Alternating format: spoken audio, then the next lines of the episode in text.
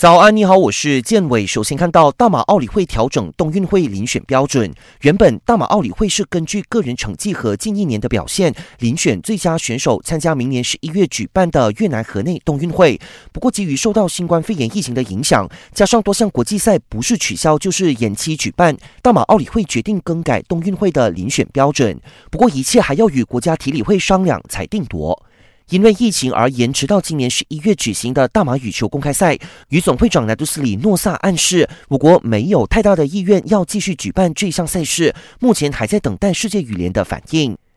曼城边锋萨内准备到德甲踢球。随着主帅瓜迪奥拉证实不会与萨内续约后，就有消息传出，萨内已经与拜仁慕尼黑达成协议，本赛季结束或者下赛季合同到期时，将以低于五千万欧元的身价与拜仁签订一份为期五年的合同。